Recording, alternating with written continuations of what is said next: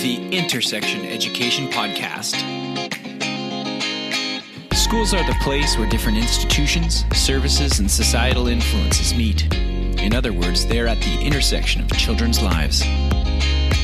In the Intersection Education Podcast, we speak with insiders and outsiders of the education world to try to gain new insight and improve our schools.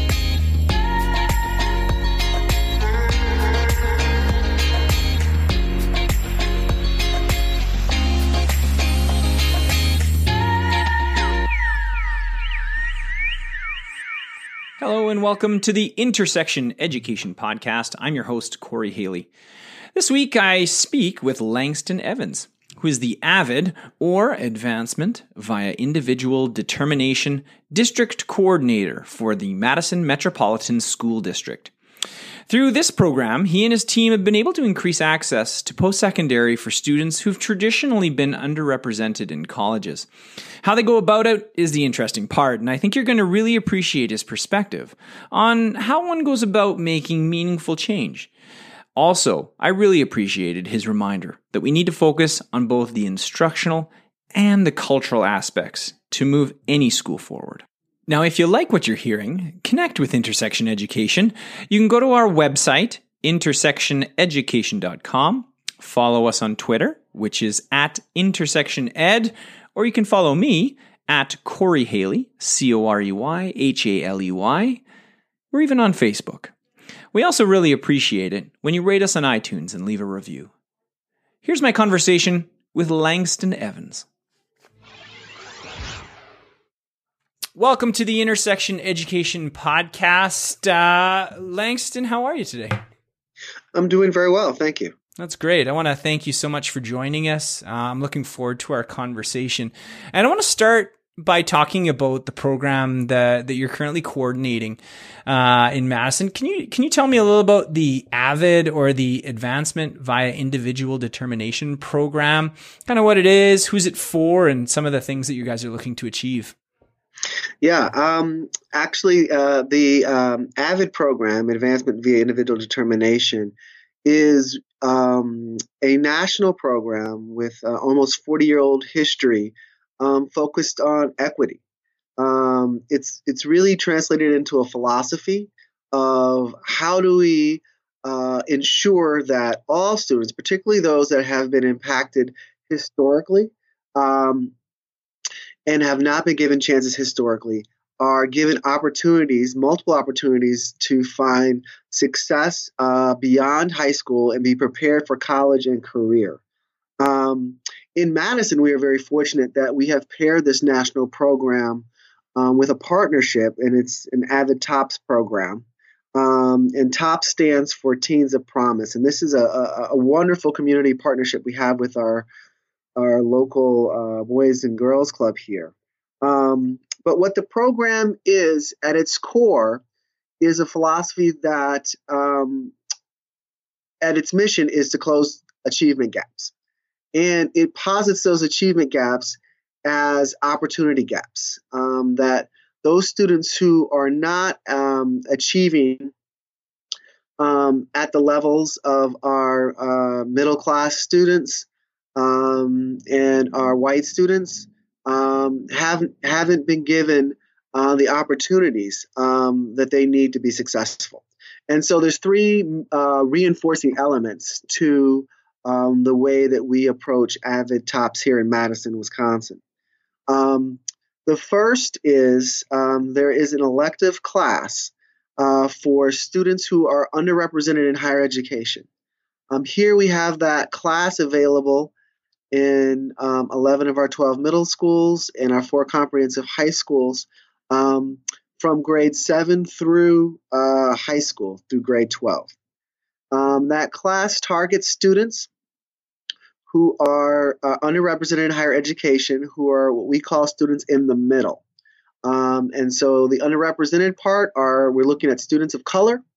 Um, we're looking at students who will be the first in their families to attend college a four year college. Uh, we are looking for uh, students who have uh, limited economic resources um, in the home and students who have other special circumstances. Um, and so that's our target group. Um, And students in the middle, we define as students um, who have a GPA, a grade point average, of a 2.0 to a 3.5. And these, this is our target audience um, uh, in the measurables. Uh, we're also looking for students um, in the elective class who are uh, interested and desiring to go to a four year college. And the purpose of this elective class is to be a space, a model classroom where we have these students and we are they're provided a class where they are where they loop with their classmates and they build this community um, throughout their middle school experience and then they're uh, regrouped with a group of students in their high school experience when they stay together for, in the high school experience for four years um, where they can build a safe space and, and engage in really deep powerful uh, academic work we push these students to take classes that are very rigorous, classes that they would not normally take. Um, but we provide that safe space in the elective class, which meets um, every day, um, that supports the work they're doing in their other classes. So we push them to take the hardest classes that they can take um, and provide them in the elective class with um, a collaborative tutorial environment where they're leading their own learning and asking questions that they're getting from their other classes and providing them with college readiness experiences and study skills support. So that's the first element. The second element is a school-wide approach to equity, uh, what we what we call Avid School-wide. It really helps schools assess where they are in providing equitable opportunities for students, staff, and families. Um, and there is uh, a certification and coaching tool um, that we use with all of our uh, secondary schools, middle schools, and high schools to help them um, assess where they are with equity. Um, and this goes from instruction to uh, the leadership to the culture of the school. Um, and even what are the systems and scheduling and budgeting? How does that all uh, how is that all viewed through an equity lens? Um, so that's the second um, element that connects to the first. So the first element is about a specific group of students. The second is really about how the school is doing, because we know that those particular students aren't going to do well if the school isn't changing what it does. Um, and the third is professional development or professional learning. Um, and there's a system for finding common elements and common strategies that will help all staff be trained in high quality, high impact professional learning. Um, and so those are the three areas um, that we focus on. And the goal is to change the way the schools work. It's not to boost up a certain group of young people or young scholars. It is to actually change the relationship between the students and the school and provide the school with resources to change the way it works. That's sounds really comprehensive. Um, and so when you are talking about the Avid program versus um, the one that happens where you are in Madison, those three elements are those everywhere? Or are those the particular ones that you guys have developed in Madison that you've had success with? Yeah, that's a great question. Um, the three elements I described are is what's happening everywhere.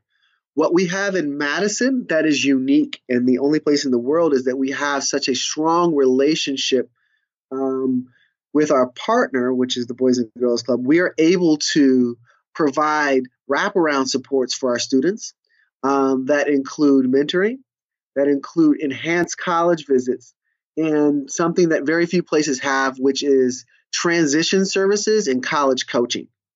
Um, that doesn't happen everywhere else. Whereas our students here in Madison, um, once they uh, graduate from high school, um, they are provided with college and life coaches all the way through their post secondary career. Um, that coaching actually begins as early as uh, junior year, where we have um, our colleagues and our partnership. We work together with our counselors and teachers and community partners to provide uh, financial planning and college planning that leads into college coaching um, and um, financial and academic support that goes beyond high school. And then we're able to track um, our persistence of our students beyond high school. And that's actually quite unique to Madison. Yeah. That And and I mean, I the stuff that I have read, and the reason that we're talking is that is that you guys have been really recognized by the way that you have administered this program and and so I think that that that's really interesting. How did, how did that partnership between the school district and the Boys and Girls Club come around? Was this something that you were both working on? Was it um, some of the relationship connections? Um, what kind of started that process of you making what seems to be a really powerful relationship for kids? It, it really uh, is mission alignment. Um, it this relationship has this is the eleventh year of this relationship. Um, when Avid first came to the Madison Metropolitan School District, um, one school, um, East High School, was the school that piloted the program. And the idea was that we knew that we had this achievement gap in Madison between our, particularly our, our, our African American students' um, graduation rate and our and our our white students' graduation rate. And um, at that time in 2007, um, the assistant superintendent was at a school reform conference, and AVID was presented as one of the strategies to potentially address this. Um, and so it was piloted at East. At the same time, um, the community organization Boys and Girls Club um, had their board had decided that they really want to address access to post-secondary education for students or young people of color in Madison. Um, and it just so happened that um, there were relationships between board members, between the um, Boys and Girls Club and the school district, and they went into the um, AVID elective class and saw some of the possibilities there and decided that they could work better together and be more efficient and have a collaborative impact on the changing not just the way teaching happens, but the way that students and families engage with school. Right. Now, when we're talking about the program in mass and you mentioned it was in 11 schools. How, how many students do you, would you say that you're working with at any given time? And, and by students, I, I'm probably making families, but yeah, how many, how many kids would be following, um, the AVID program from seven all the way through potentially post secondary? It sounds like at any given point. So it's a pipeline and it's been growing. So we just just as a point of of clarification, um, we have 11 middle schools and four high schools. So we have 15 schools. Um, as of right now, we have uh, 1,500 students, about 500, a little over 500 in the middle school, um, seven and eighth grades, um, and then nearly um, a thousand in the high school, in the four high schools that we have. Um, so we have about 1,500 um, that we're working with in the K 12 system in the elective class. Um, and then in the, in the college coaching, we have about 500 students that are uh, actively uh, enrolled in college in the last semester. Obviously, most of our colleges here have um, ceased their uh, their 2018-19 school year. But we had about 500 um, that we were working with or tracking one way or another that had graduated from high school. And that is really astounding because that's 500 kids that probably, if you hadn't intervened in this program, hadn't hadn't been there, they they probably wouldn't be in post secondary right now. So that's pretty exciting. Now, when you're looking at this program, some of the things that that I like to talk about is that what, are some of the lessons that you think really transfer well for everyone else? And, and and you talked about this about how the the the program focus is not just on that student; it's about changing school culture. It's about uh, questioning some of the power structures and some of the things related to equity. What would you say are the biggest takeaways for schools when you're working with this program that you would like to see expanded? Yeah, I think you you hit on one of the key elements is that it is about changing uh, instruction and culture.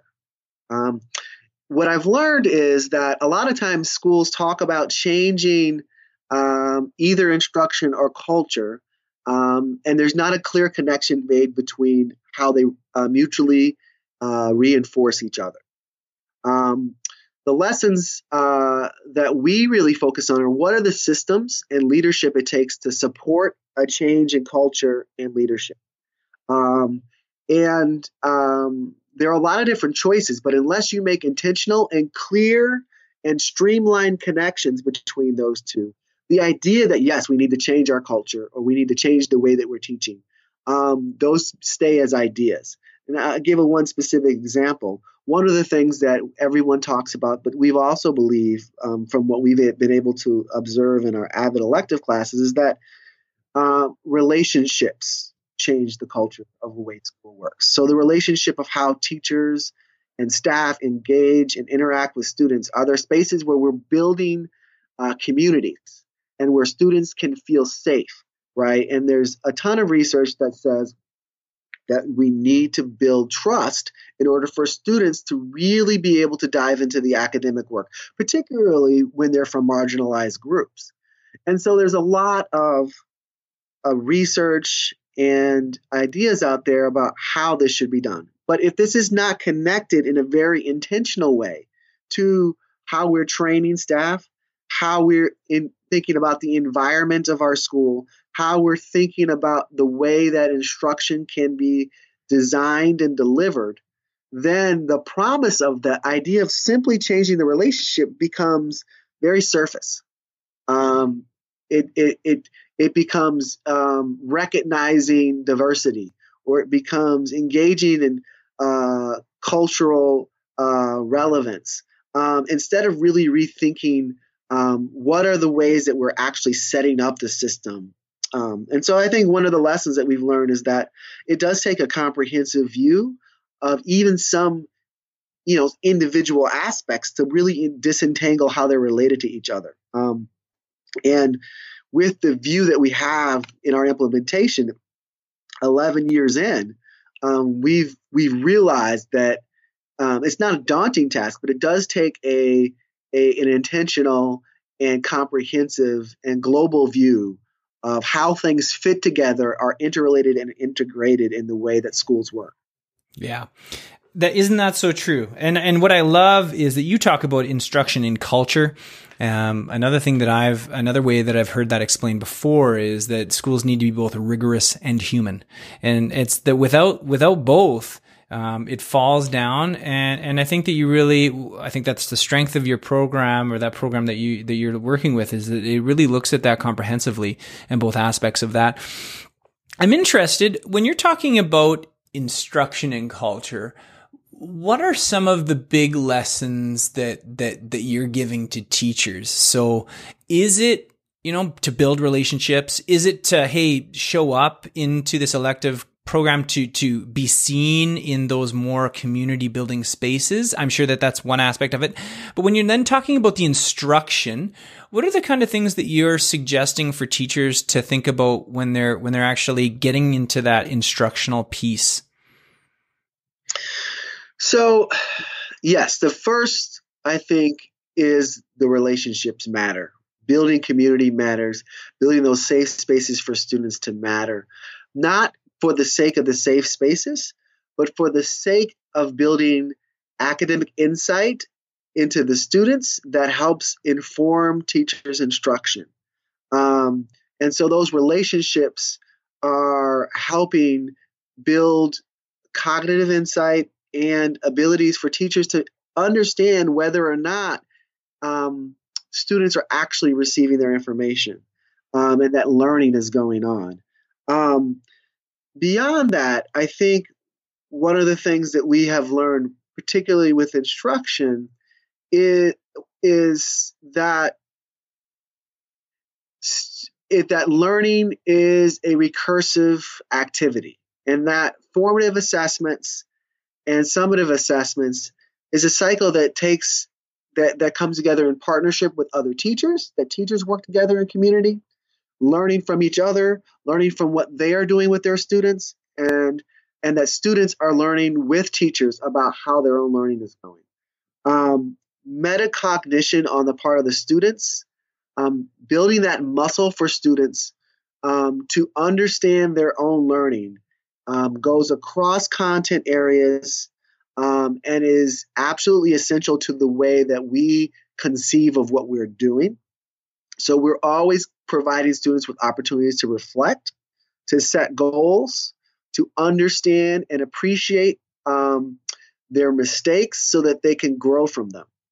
Um, and building that time into instruction and be- being intentional about the ways that students are supported in learning about their own learning.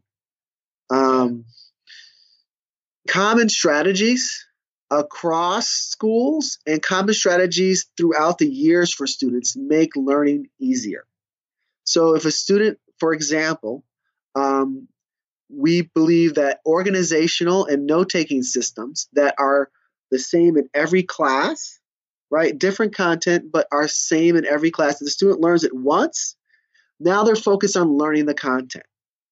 Um, and if that system grows each year to go deeper into their own learning, but stays similar and builds on itself, you provide opportunities for students to recognize, understand how their thinking is maturing, but also focusing on the material. And so some those are some just in terms of the instruction.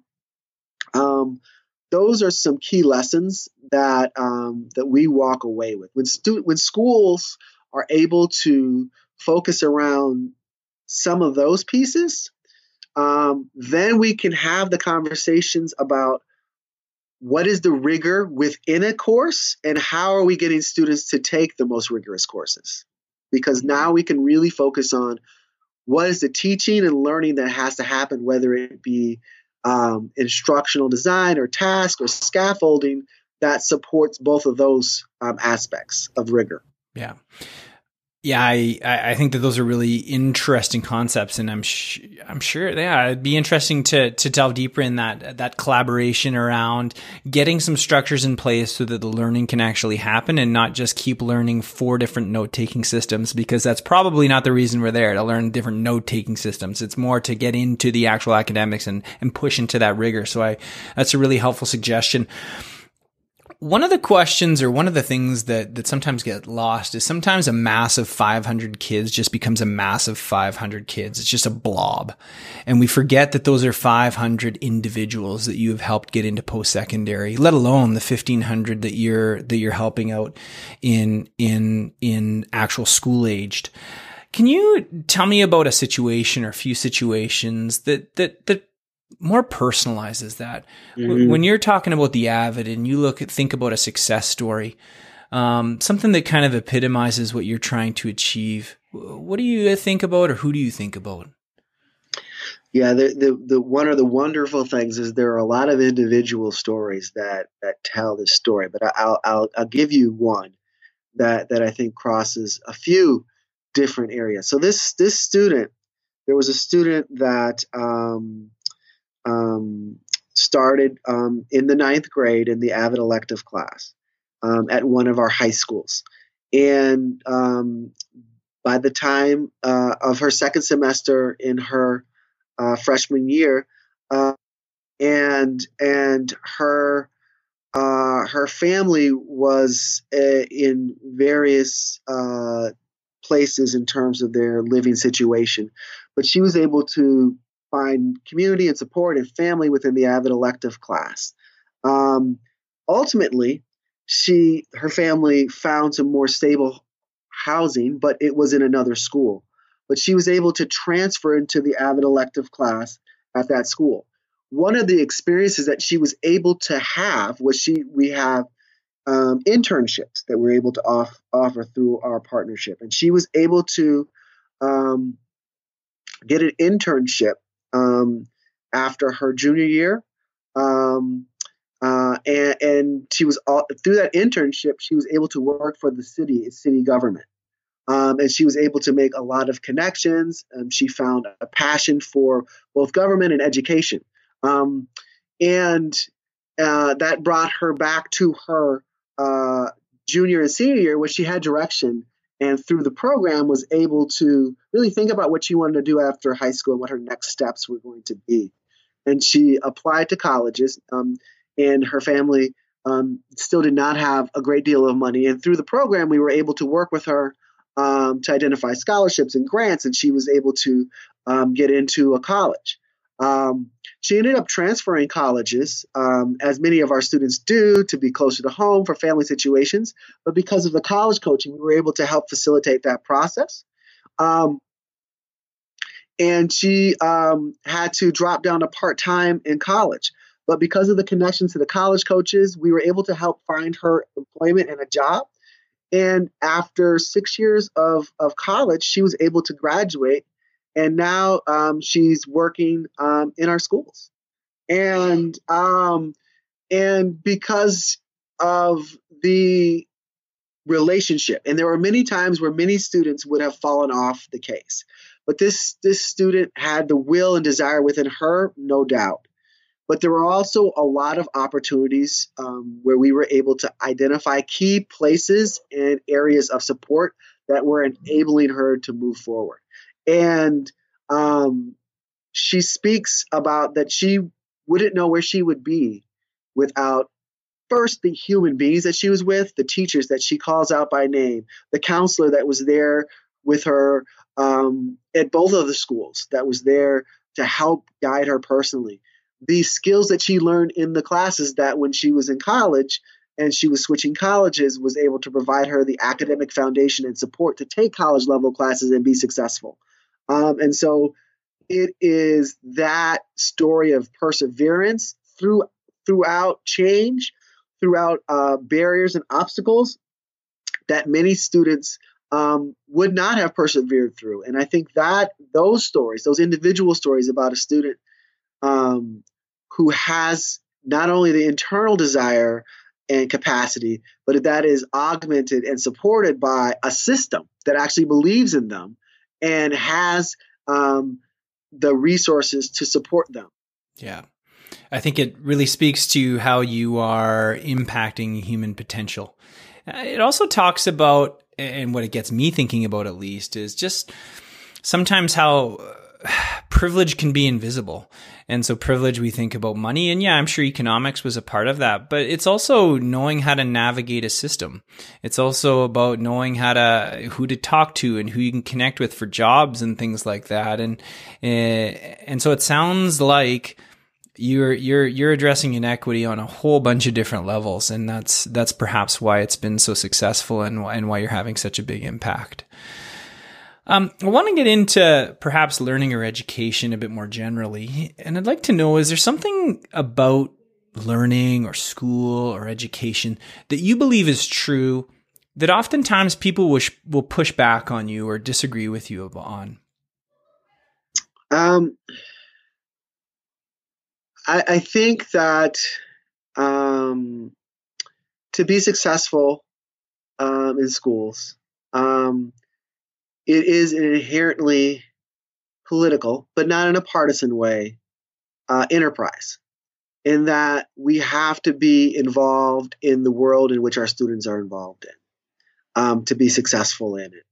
Um, we can't divorce ourselves or stand above it or not understand where our students are coming from. And I think that, as much as teaching algebra um, is part of the work, um, and and students and families and systems respond and i think you refer to it as the human part of of of, of the enterprise but i i, I think um, i think there is sometimes a, a view for for some and, and i don't know how pervasive this is but that if we continue to focus on technical aspects of teaching um, grading uh, assessment um, counseling, and administration that will we will find our answers.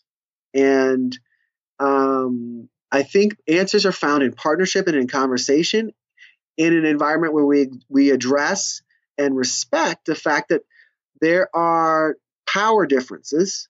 Um, there are differences in culture, and that um, every other aspect is influenced by those, and that we it is so in that way it is inherently political um, and i think um, it's inherently relational and inherently political um, and if we try to get around that then we've missed the point mm-hmm.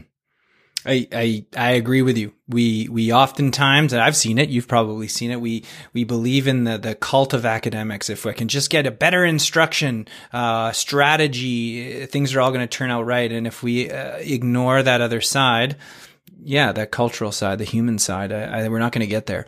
And I love how you also say it's, you know, solutions are made by conversation and community, and usually the answer's in the room, but we have to get together. Um, because yeah, when people hear that they need to be involved in the life of their kids that they're teaching, well, they think, oh, I'll just listen to their music. Well, it's not as easy as that. You actually be involved in their lives. To know what someone is going through is much more deep than just, uh, you know, a surface level. It's actually connecting with them. It's actually speaking with them. It's actually f- hearing not just not just listening, but hearing um, and listening and understanding what's going on. What is the barriers to to their success? Man, I think you, yeah, it's really inspiring what you guys are doing. Next one's a little bit about learning environments, and you you mentioned this before, and it sounds like you've you've thought deeply about this. And when you think about the best learning experiences that perhaps you've had or perhaps that you've seen, what made them powerful or what makes them powerful? What was it about the people, places, activities that you think really helped move forward learning? Yes, um, both from my own, but I've I've been I've had a great privilege privilege to watch people um, in in exceptional uh, spaces for learning. Um, I think uh, the first thing that strikes me in a learning environment that's working is that students and teachers are in partnership. That there is there is community, that time has been taken to build community. Generally speaking, there are routines and there are high expectations. Um, the high expectations um, come with the understanding uh, that we will get there together. Um, and um, and that these are explicit and clear and and and non-negotiable.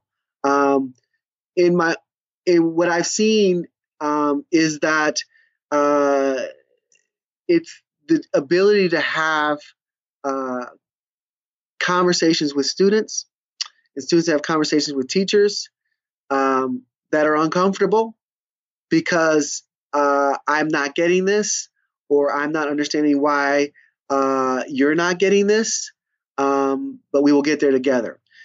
Student to student discourse, um, environments that create opportunities for students to learn from each other, um, create a multiplicity more, a multi, multiple more opportunities for for learning.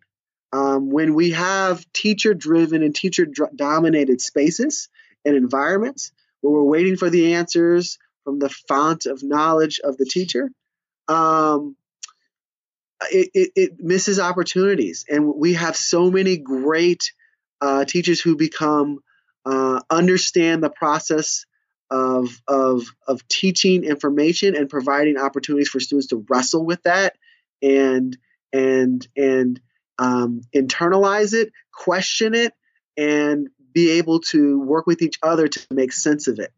Um, who's doing the thinking?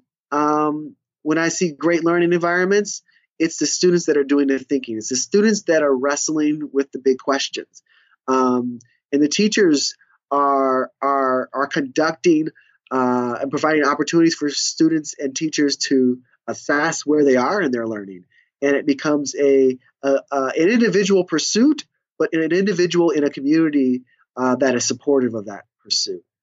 Um, that there are restorative practices um, that we know as a community um, that there are going to be times that there are, there's harm, but we already know that there's a way that we can that we can work through that, and that doesn't that that what we sometimes call discipline or behavior isn't seen as a, a, a, response to something, but as an ongoing process of how are we always checking with each other to make sure that as a community we, we are each getting what we need and that we are each meeting our obligations.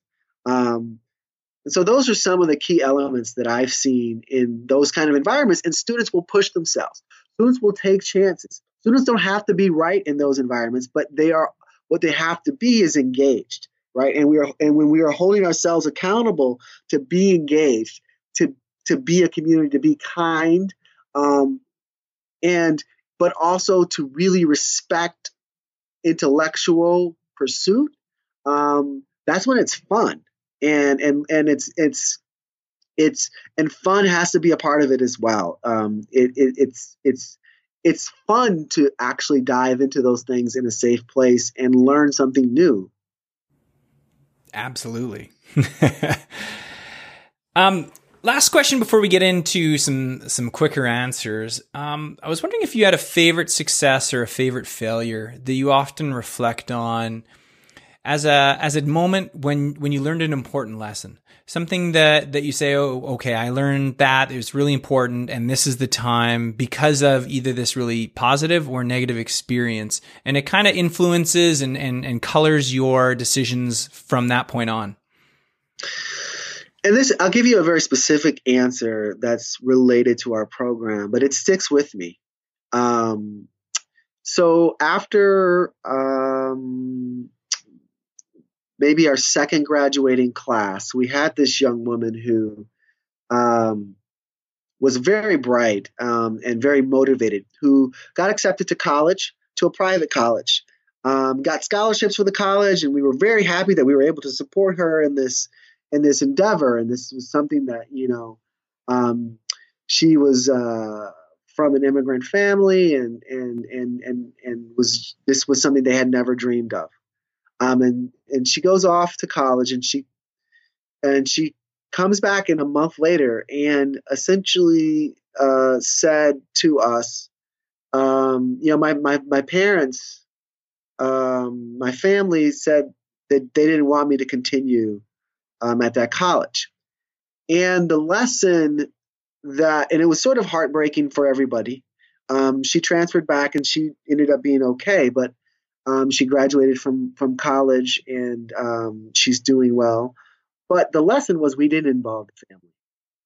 We we hadn't really talked to the families about what our purpose was, what our what our philosophy and our program was, and what that was going to mean to them. And we had left the the family out of that conversation, which had put that student in a in a bad situation. We had given them the confidence to do something, but we hadn't given them we hadn't built a bridge in communication between the family, the student, and ourselves to understand what we were doing for all these four years to get that student to that place where they could get into this place and it was great for them. And the family didn't understand that. And and so we were we that was a misstep. That was a misstep on our part. Um, and so it still sticks with me. Um, the two the two specific pieces I pull out of that is one, firstly, families. Um, the partnership with families is as important as a partnership with students. It's not as time invest. It's not as much of a time investment, but is absolutely equally as critical. Um, we have to walk in partnership. And the other thing is that there the, there are cultural differences um, between our institution, which um, and the way that we look at college and money and risk, um, and we we have to understand that not all of our families um, are looking at it the same way. And we have to both respect that and honor that, but also get it, not be afraid to engage in that conversation. That that seems like it is perfectly aligned with your idea of creating community and informing and helping uh, both students as well as the wider the wider environment, which can be parents, it could be maybe grandparents, could be aunts and uncles, it might even be uh, siblings. So that's that's a good one. Thanks for sharing that one. Do you have a favorite website, a favorite app, or, a film, perhaps, some sort of media that, that you like particularly or that you're using a lot right now? Um, it, we we use a lot. Um, big future. I mean, when we when we look for college resources, um, there is a ton out there. We try to simplify. Um, you know, and the biggies for us are Big Future, um, which is which is a college board uh, sort of design site that really is a tool, a pretty powerful tool for students to help design what their futures are.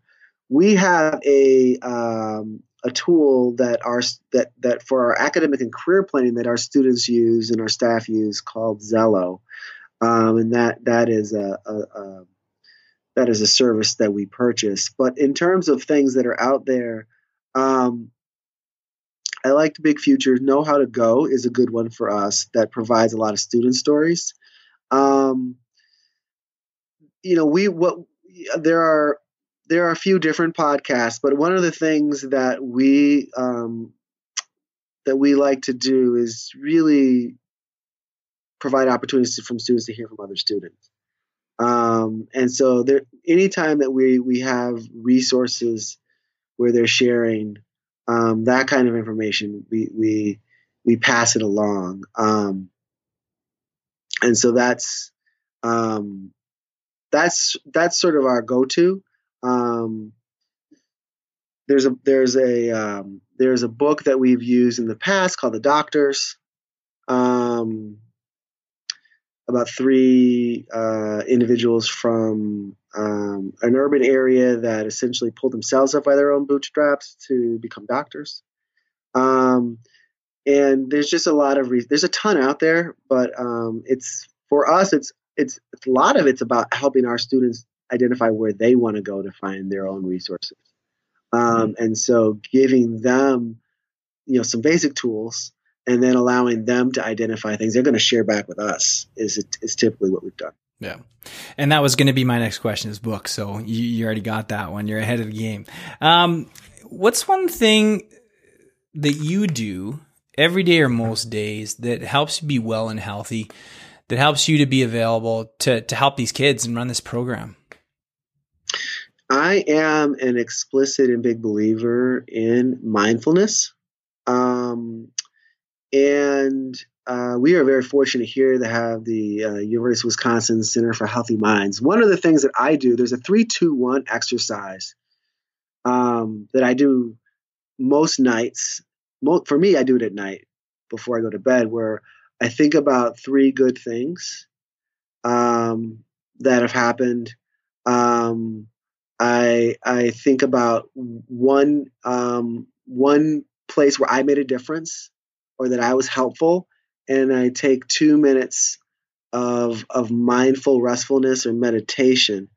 Um, and I found that that the gratitude and recognizing that there are good things that are going on every day. And sometimes I go back at that list and I look at that list just because I sort of recorded on a spreadsheet. And whatever the trials and tribulations or the challenges of the day, um, it it does reinforce and, and sort of fill my my cup up uh, again. Sounds like a good one. Is there an organization or a person who really inspires you? It could be a short term one, someone that's really, you're really interested in right now, or perhaps it's been a longer term, someone or an organization that you've looked to over time and have really respected and followed their progress. Um, so I am I follow um, Pedro Noguera, um, and um, I always find some good things um, in terms of inspiring about what what is going on in terms of addressing uh, race and education in in in America. Um, also, the Minority uh, Student Achievement Network, um, MSAN, um, specifically because MSAN schools are schools that are similar to um, Madison schools, where the schools themselves are racially integrated, but we still have achievement differences. So it's not an issue of do we need to integrate or bus or whatever the, the case might be in a, in a lot of situations. It's how do we get to those softer, uh, more cultural, um, and sometimes more nuanced um, barriers that are in our culture, our city, and our society that are replicating inequalities, historic inequalities. And so there's a lot of research, articles, um, discussion forums that I find insightful and helpful, and I follow both of them on Twitter. Um, and usually once a week, there's an article that comes up from them, or there's there's some research that that that just continues my thinking and learning. Yeah, that sounds great. Hey, what's uh, what are some of the next steps for you? Um, I'm thinking about the future. I'm thinking about uh, maybe your program. Uh, what are some of the things that you're looking at next? What are some of the new um, uh, kind of initiatives or maybe small changes that that you guys have identified that you think might bring your program uh, that next improvement? I think one of the things that um, the areas for us next is to, as a member of a district is providing more user friendly ways um, for schools to really implement college and career readiness um, and for ways for culture change to happen um, in a more direct relationship between what we are doing at a district level and what schools are doing, and sort of working on that relationship um, particularly in the areas of, of planning for students, academic and career planning, and providing opportunities for students to have more robust experiences that prepare them for their future. In particular, we know that some students, students that have privilege and advantage, have a lot of different opportunities. But how do we provide a baseline of opportunities um, and ways that students can access both inside and outside school opportunities that fill them up where they feel their own strength. Uh, and so that's that's sort of the the area that we're getting into. Um, it's it's a little daunting, but um, we know that that will pay off. Um, but it is really working across roles. So it's teachers, counselors, uh, social workers, um, and administrators about what are experiences that students are having in school and out of school, and how can we um, provide opportunities for students who don't traditionally or historically um, have as many choices for them to have key choices. They won't ever have the same amount of choices. We aren't at the ability to do that, but we've identified what are some key options and choices and experiences that they that we believe that will help them greatly and how do we make sure that those are available to them. I want to thank you so much for taking a little bit of time for sharing the the great work that you're doing. Uh, I really, really appreciate it, and, and I'm really inspired by the work that, that you're leading out there in uh, in Madison. So thank you so much. It's my pleasure. Thank you. Thanks for listening to this edition of the Intersection Education Podcast. Just a reminder that you can connect with us on our website, intersectioneducation.com, on Twitter, Intersection Ed or leave a review on iTunes. Thanks a lot, and we'll see you next time.